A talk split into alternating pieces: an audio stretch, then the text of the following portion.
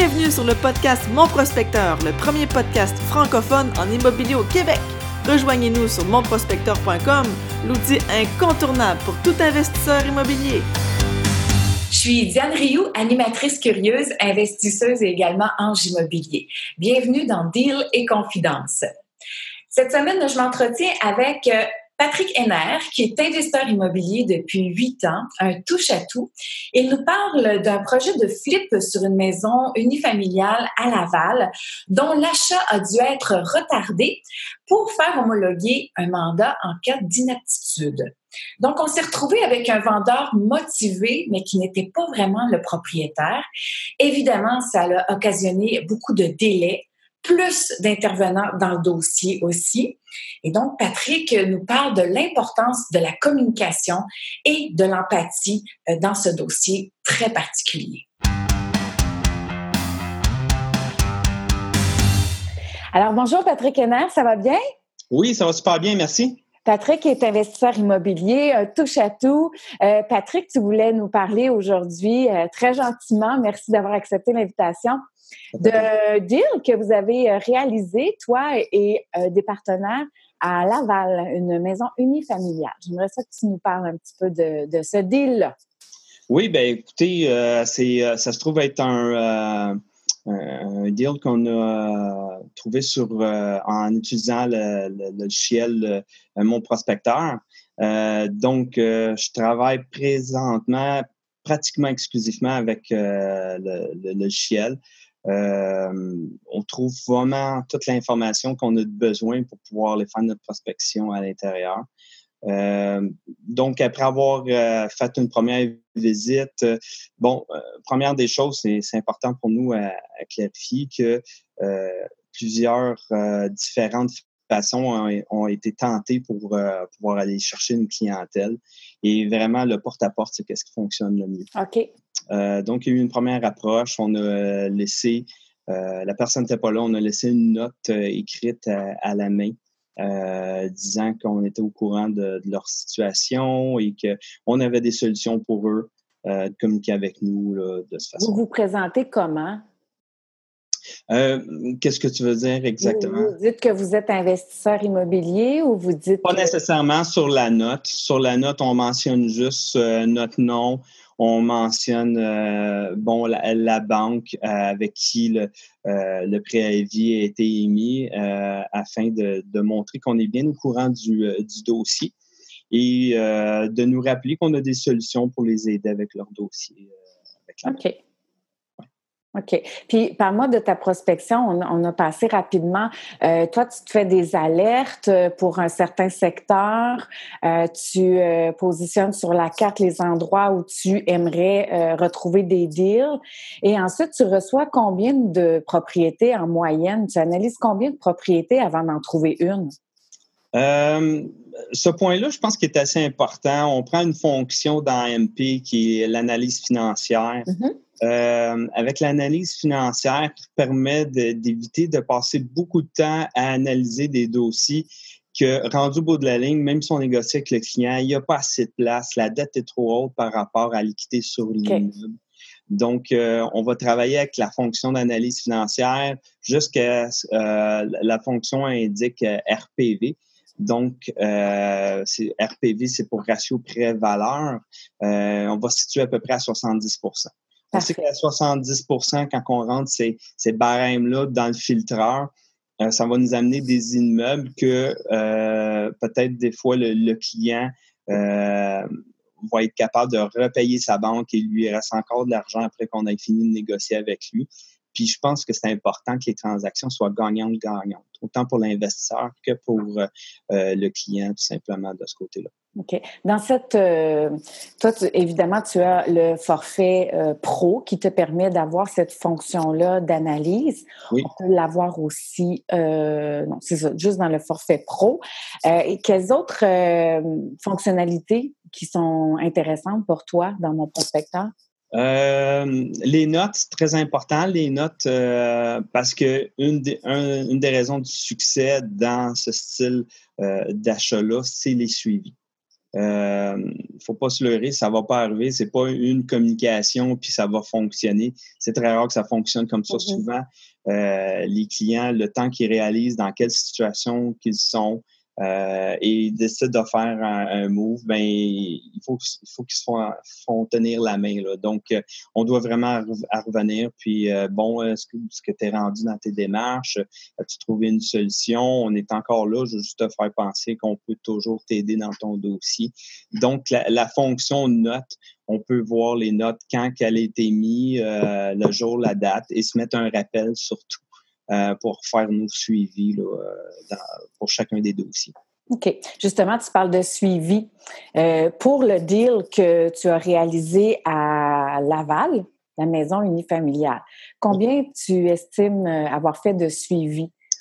Pour ce dossier-là, ça a été relativement assez rapide. Mm-hmm. C'est-à-dire qu'il y a eu trois suivis seulement.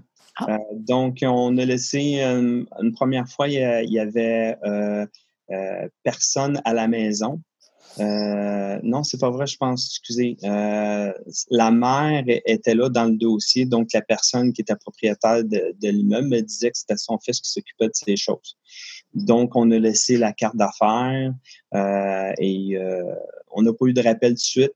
donc, j'ai cédulé un, retour sur place deux semaines après. J'allais reporter un, un, autre document sur la porte. Puis, bon, euh, le fils avait reçu déjà beaucoup de lettres et euh, ah. d'informations différentes. On n'était pas les premiers, c'est pas parce qu'on était les premiers, mais on était les seuls qui savaient déplacer puis que euh, eux avaient comme un, lien de confiance là, qui, pouvait s'établir avec une personne qui se déplaçait sur place. OK. ce côté-là. Fait qu'il y a eu trois, trois connexions là, avant de, de, de pouvoir s'asseoir et signer l'offre d'achat. Donc, euh, deux, deux suivis euh, papier et euh, présence. Vous êtes sur place après avec une rencontre avec le, fils qui, qui, était en charge. Là, de, Qu'est-ce que tu dis à cette rencontre-là? Tu apportes déjà une promesse d'achat? Tu apportes des, des, tableaux Excel? Comment tu, tu, tu approches euh, bon, la façon qu'on fonctionne souvent, c'est que quand on va rencontrer le, client et on, sait que bon, le, client il a peut-être euh, une prédisposition à, faire euh, à faire la vente de la maison, on va aller travailler avec un agent d'immeuble. Nous, on a on a certains accès parce qu'on a des dans l'équipe, on a des agents d'immeuble avec nous, mais sinon, il faut absolument que vous travaillez avec des gens qui ont déjà leur licence et qui ont accès euh, à, avoir les, qu'est-ce qu'on appelle les, euh, les, immeubles vendus. Donc, pour un secteur donné. Les comparables pour ah, les, immeubles vendus, exactement. Donc, à partir de là, on, sait exactement, euh, selon l'immeuble, la grosseur, bon, il reste à, vérifier à l'intérieur si ça représente les comparables vendus. Euh, mais ça nous aide à savoir c'est quoi le, le, le, prix qui s'est vendu les, les, derniers immeubles qui sont équivalents. Et à partir de, de là, on peut tout simplement euh, arriver et euh, faire un offre là, basé sur, sur qu'est-ce qu'on sait le montant qui devrait se vendre. À, un juste prix pour les deux. Oui, exactement. Et comment tu juges que, que, que c'est un, un, un, bon deal gagnant-gagnant? OK. Euh, bon, à ce moment-là, qu'est-ce que nous, ça va être important de faire, c'est d'établir euh, le montant euh, qu'on peut offrir basé sur plusieurs choses. Donc, la, première qu'on a déjà discuté, c'est les comparables. Ensuite, on va rajouter le prix d'achat, donc le, montant qu'on est prêt à donner pour l'immeuble plus euh, les coûts d'achat. Donc, euh, le notaire, euh, les frais de mutation sont des, des coûts d'achat de départ. Ensuite, on va avoir les, les rénovations. Donc, avec les années, on a eu l'expérience de, de, de, pouvoir rentrer dans un immeuble et pouvoir évaluer tout simplement quels seraient les coûts moyens selon qu'est-ce qu'on voit là, sur place. donc, ça aussi, c'est rentré dans, dans nos calculs. Par après, il y a bien sûr les coûts de possession. Il faut penser à votre immeuble, oui, vous l'avez acheté, tout le monde veut la vendre en dedans d'un ou deux mois maximum, mais la réalité des choses, c'est qu'il peut y avoir différentes euh, situations qui fait que euh, la possession va durer plus longtemps. Fait juste mettre dans vos calculs, vous assurez de, calculer au moins une possession de six mois. Donc, les possessions, c'est vos frais. si vous êtes avec un prêteur privé, l'électricité, donc il y a plusieurs dépenses là, à penser là, de, ce côté-là. ensuite, bien sûr, ben, vous avez vos coûts de vente. Donc, est-ce que vous allez utiliser un agent pour vendre votre immeuble? Euh, euh, ensuite, il va y avoir la radiation du prêt que, vous avez fait. Mm-hmm. Euh, donc, il y a plusieurs. quand on met toutes ces choses-là ensemble, on peut arriver avec un, prix maximum qu'on est prêt à donner et on, se donne un, peu de jus là, pour pouvoir négocier également. Donc, souvent, notre approche avec le client, c'est de faire comprendre que notre offre va, va refléter environ entre 70 à 80% de la valeur marchande. Après, en lui montrant toutes les dépenses, on peut lui faire comprendre, ben regarde, c'est pas parce que nous, on, va arriver qu'on fait 100 000 euh, sur, sur ton dos ou quoi que ce soit. Ben, regarde toutes les dépenses qu'on a à, traiter pour pouvoir acquérir ton immeuble. Puis, oui, on prend le, risque de la revente après. Donc, euh, il y a un minimum de, profit qui, est en place pour que ça soit gagnant-gagnant pour tout le monde. Dans ce cas-là, comment ça s'est passé, les négociations? Ça s'est quand même passé assez bien euh, parce qu'on était dans une situation où que la mère commençait à être un peu malade, ne euh, peut pas prendre soin de la maison. Euh, son fils travaille tout le temps, il a le fardeau de, s'occuper de, sa mère, de la maison, ne veut pas s'occuper de ces tâches-là. Donc, c'était des clients qui étaient motivés à faire la vente de ce côté-là. Donc, euh, c'est évident que si vous tombez sur un client euh, qui est très attaché à la maison, mais qui a un côté émotif, c'est plus complexe. Il faut, y aller avec des, gants blancs dans ce temps-là. Mais dans notre situation de, de, cette, transaction-là, euh, le client, on l'a soulagé. Il était comme juste content qu'on peut s'occuper de ce problème-là pour lui, tout simplement. OK. Ben, c'est bon à savoir parce que beaucoup d'investisseurs, des fois, ils font, ils passent, ils vont, ils vont pas passer à l'action parce qu'ils ont peur de d'arriver avec leurs gros sabots. Mais non, mais si on apporte des solutions, euh, ça peut être intéressant. Puis c'est, bien que, que tu en fasses mention. Effectivement, première, première chose qu'il faut penser, il faut pas arriver à euh, rentrer chez les gens puis dire ben regarde, je sais que tu t'es pas, pas bien financièrement. moi, moi, t'acheter, m'a réglé ça. Mm-hmm. Non, il faut, faut avoir de l'empathie, il faut comprendre, il faut s'asseoir avec le client, puis essayer vraiment de, trouver une solution pour lui qui soit gagnant pour vous et gagnant pour le client.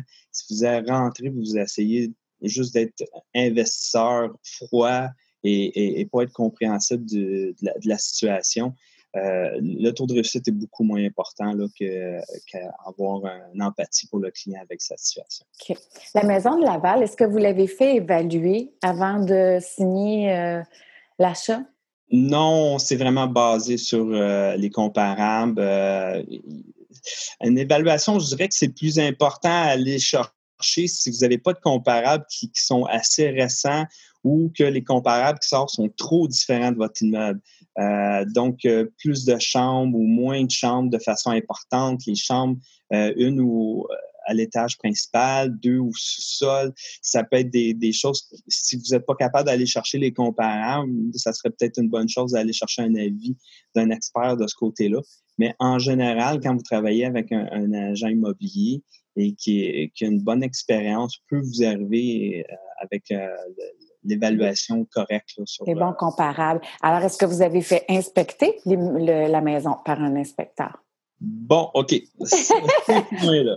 Il euh, faut prendre en considération que les partenaires avec qui je travaille, c'est des gens qui sont qui en ont fait plusieurs, plusieurs, qui au-dessus de 200. Des flips? Euh, euh, des transactions? plusieurs flips. donc, j'ai également beaucoup d'expérience dans le domaine on va aller chercher les points qui seraient plus dispendieux, qui, qui est visible, qui, sera à même titre qu'un euh, inspecteur de ce côté-là. Donc, on va vérifier les fondations, le toit, euh, les fenêtres.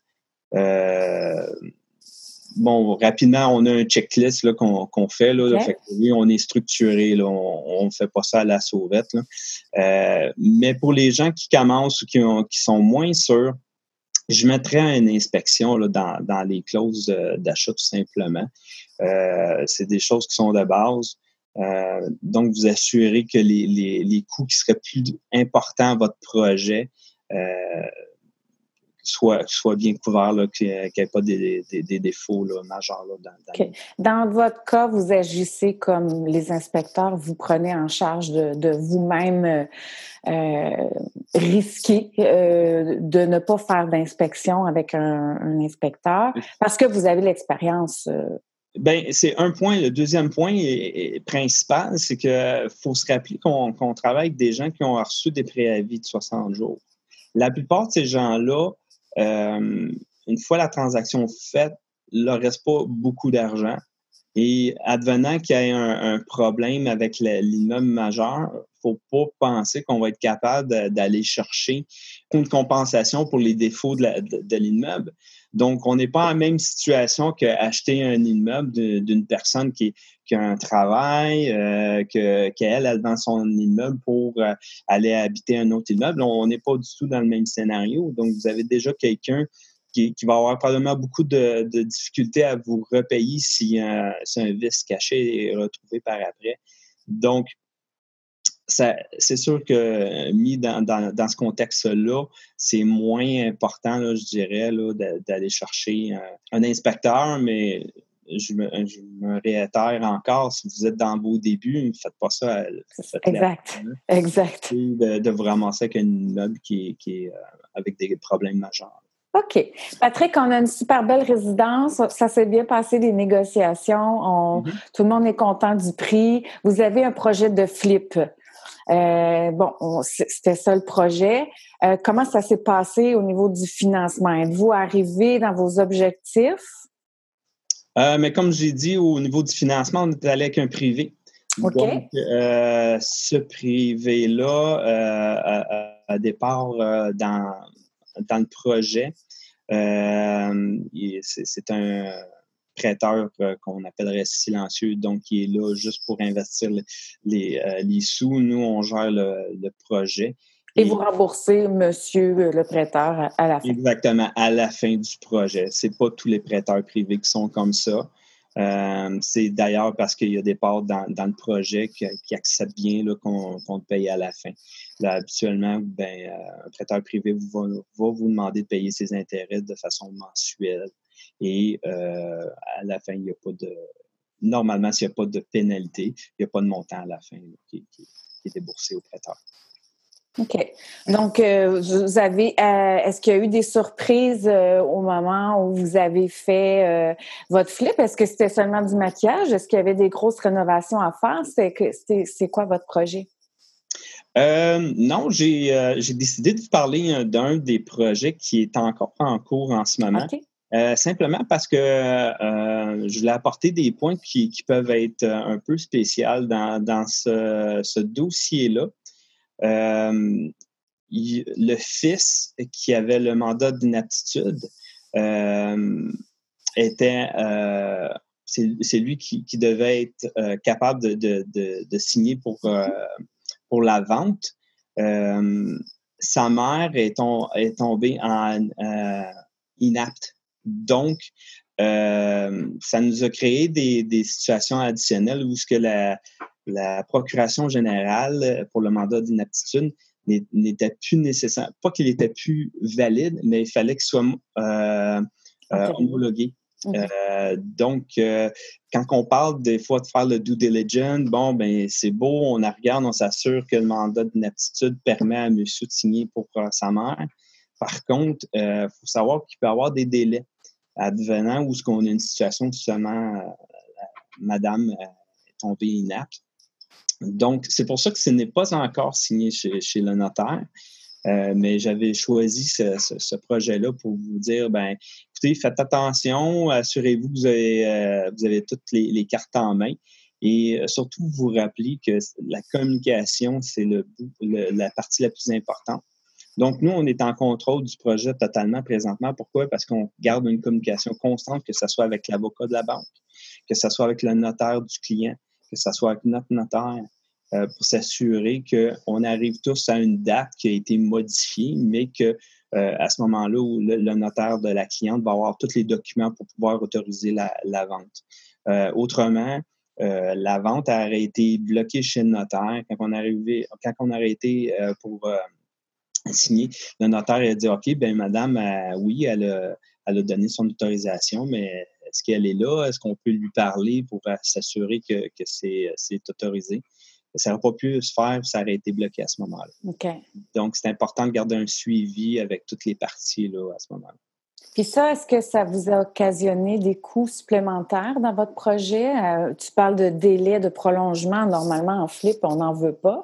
Ben non, c'est plate à dire, mais c'est plus au niveau pour le client que ça lui occasionne des, coûts additionnels euh, parce que faire homologuer le, euh, mandat d'inaptitude, c'est tout des frais qui, qui est relié avec le client. nous, le prêt n'est pas commencé encore, fait que les intérêts n'ont pas commencé à rouler. Euh, on n'a pas, euh, on n'a pas euh, gelé une date chez le notaire nécessairement, donc pas de frais de cancellation de, professionnels au niveau du notaire non plus. Donc non, nous, la seule chose que ça nous permet, c'est de, pousser un peu plus tard la transaction. Il faut se rappeler que ça va nous donner probablement au niveau du mois de novembre on va pouvoir faire euh, les, petits traîneaux qu'on a prévus décembre, donc être prêt pour le, blitz là, euh, à partir de mi-janvier. Euh, pour ceux qui sont plus au courant, ben, le marché immobilier a, a, des regains et des bases de, de vitalité. Puis, début janvier, commence à être des gens qui recommencent à, à magasiner pour leur maison, pour leur future maison. OK. Donc, vous, votre stratégie, ça a vraiment été de, se fier sur euh, la, vigueur euh, qui va reprendre au mois de janvier pour dire, OK, c'est pas, c'est pas un mal, c'est un mal pour un bien, on va dire. Effectivement, c'est un changement de situation, il faut s'adapter. Euh, puis on a regardé c'est quoi les bons côtés pour nous dans, dans, cette situation-là. Puis c'était un point qui, qui, était positif pour nous. Bonne stratégie. Et dis-moi, qu'est-ce que tu retiens de ce deal-là? De, de qu'est-ce que tu referais de pareil ou de différent? Euh, mon Dieu, qu'est-ce que qu'est-ce que je retiens? Je retiens vraiment, comme j'ai mentionné tantôt, c'est euh, que c'était important de garder la bonne communication entre toutes les parties. Euh, ça ne nous est pas arrivé auparavant d'avoir à, gérer cette, cette partie-là, mais quand tout le monde est, de bonne foi, je vous donne un exemple. Si on ne communique pas avec euh, l'avocat de la banque, puis qu'on lui avait donné une date de, notaire, puis que ça n'a pas lieu, on n'est plus pris au sérieux après, puis euh, euh, ça peut continuer les, démarches, puis simplement envoyer ça en procès pour récupérer l'immeuble, ce qui, là, pourrait nous occasionner des frais pour essayer de récupérer notre, notre offre d'achat qui avait été signée. donc, euh, c'est ça qu'on a appris. C'est vraiment de continuer à faire une bonne communication entre toutes les parties. OK. Et dis-moi une citation qui t'inspire, une citation qui t'inspire dans ton, dans ton milieu immobilier. OK. Euh, on a, euh, dans, notre groupe, souvent, on va changer, on a un Facebook qu'on partage, puis on, va changer la citation une fois de temps en temps. J'aime bien la dernière qu'on a mis sur place. C'est le succès est une chose que tu attires en étant la personne que tu deviens. Donc, tes actes que tu portes vont t'apporter vers le succès si, tu portes des, actes concrets là, dans, ton travail, tout simplement. Excellent. On aime ça comme ça, Patrick. Merci beaucoup de ta générosité. D'avoir pris le temps de nous parler de ce deal à Laval sur euh, une unifamiliale, un beau flip qui est en cours euh, de route. Parfait, merci beaucoup. Merci, bye.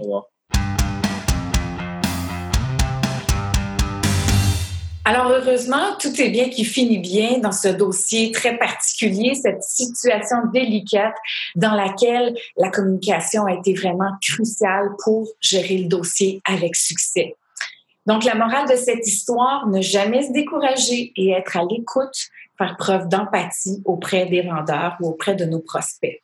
D'ailleurs, mon prospecteur vous offre dans son guide ultime de la prospection tout un chapitre sur la communication avec les vendeurs. Donc, si ça vous intéresse, vous allez cliquer sur le lien au bas de l'image et le e-book gratuit est à vous. Vous pourrez consulter et aller voir euh, tout ce chapitre sur la communication.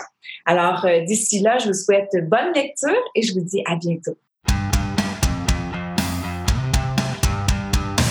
C'était le podcast Mon Prospecteur, le premier podcast francophone en immobilier au Québec.